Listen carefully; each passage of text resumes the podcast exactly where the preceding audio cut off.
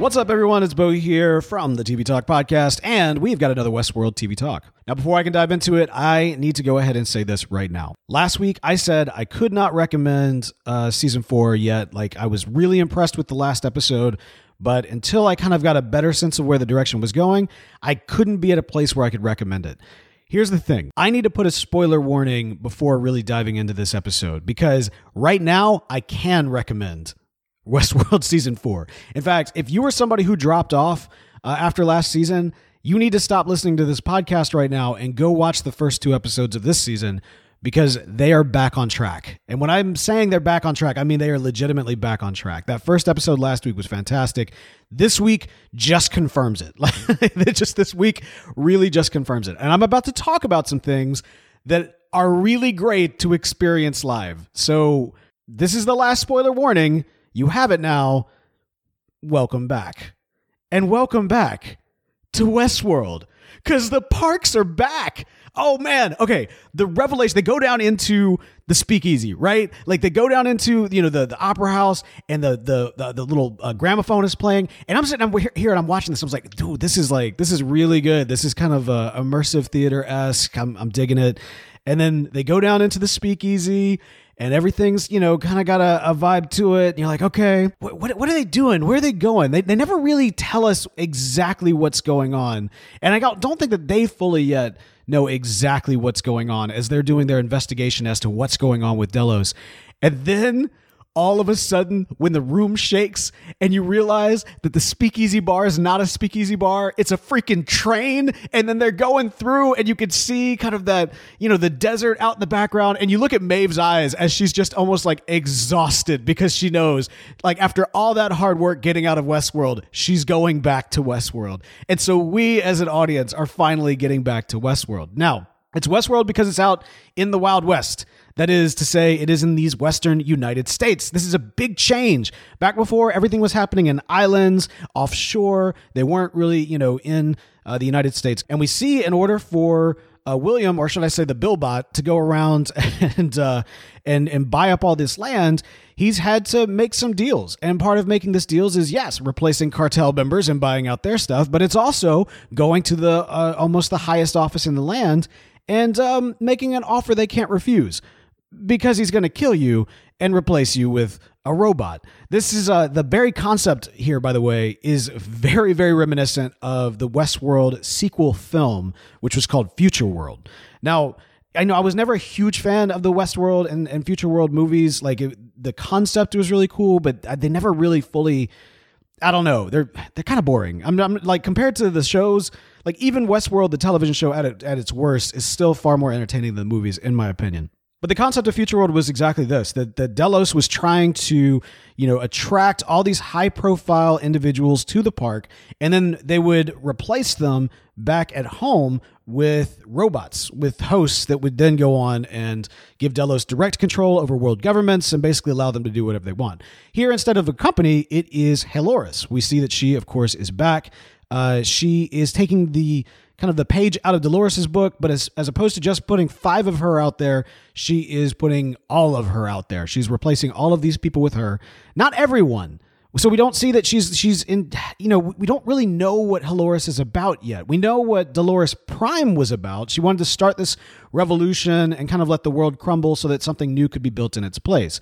And another revelation from this episode is that that does seem to have taken place. In the eight years between season three and now, it wasn't just a riot. I thought after last episode it was just a riot. It appears that no, they actually did have a bit of a revolution that occurred. And since then, everything has restabilized and kind of a new world order has been brought, you know, built up that's less algorithm based, but it doesn't seem all that different from our own. So, at the same time that there was kind of this revolt and this revolution and everything else, a peace seems to have been struck, but adventures happened along the way. Clearly, by the way, Caleb, aka Breaking Bad dude, uh, he and Maeve seem to have had a little thing while they were uh, out gallivanting, fighting the the machine, quite literally.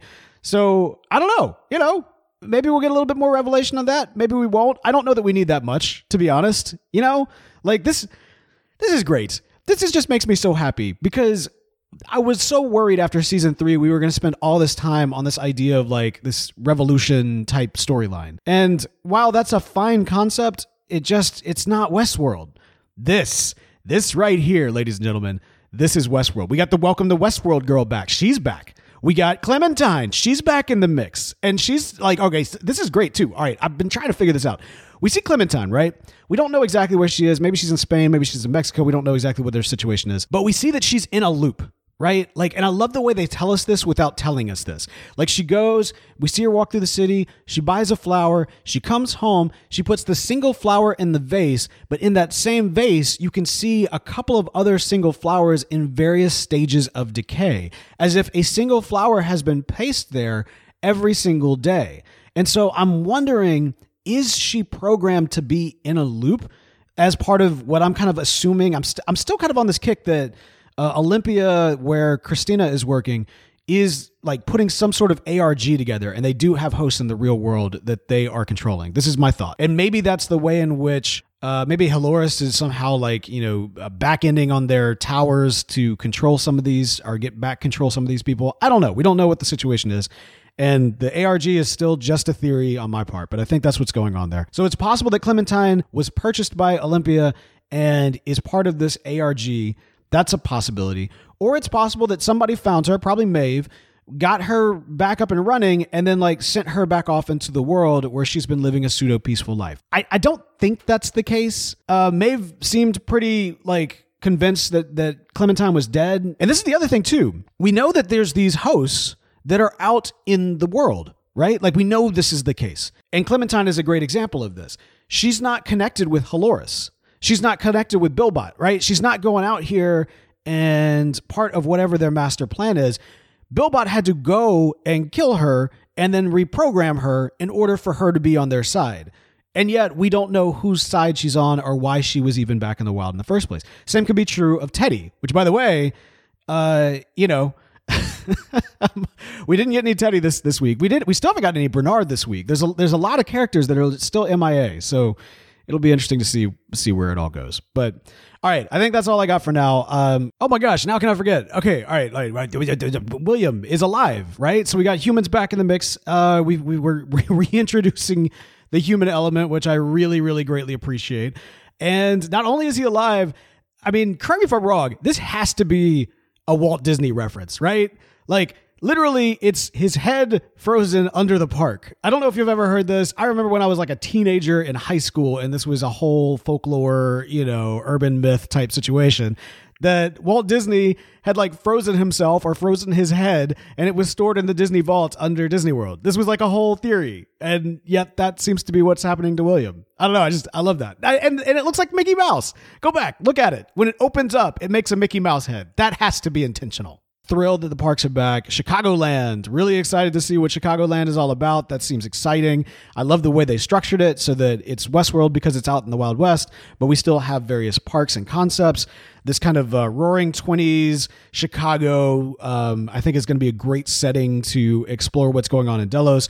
My hope, my hope is that we stay here for a few episodes. You know, after so much setup, uh, I, I think that we it'd be a missed opportunity if we didn't. Oh, and of course the hat choice, right? Like, you know, the the black or white, and then Caleb's like, you know, I've never been much of a hat guy. That is it's great. Oh man, I just I can't wait. I can't wait, y'all. We got we got we got Westworld back. I just got a big, big, stupid grin on my face right now. You could probably even hear it. Anyway, that's that's my thoughts on this week's episode. What are your thoughts? You can head over to TV Talk uh, at .fm for all of our contact information. Let us know how we're doing here. Uh, hope you enjoyed this episode. I hope I gave you significant enough spoiler warning to go and enjoy this episode fresh because that revelation that they're going back to the parks, you could kind of see it coming, like they, the way they layered it in, but it was almost like a hope. And when it actually came to fruition, it was just, oh, it was so great. Anyway, I can I, you know, I'm gonna I'm gonna go rewatch this episode again. Yeah, I'm, I'm, I'm gonna go. I haven't done a second watching of a Westworld episode since season one, but that's about to go down. All right, that's it for me. I uh, hope you all enjoy this. Talk to y'all later. Don't worry, I'll be back in a flash.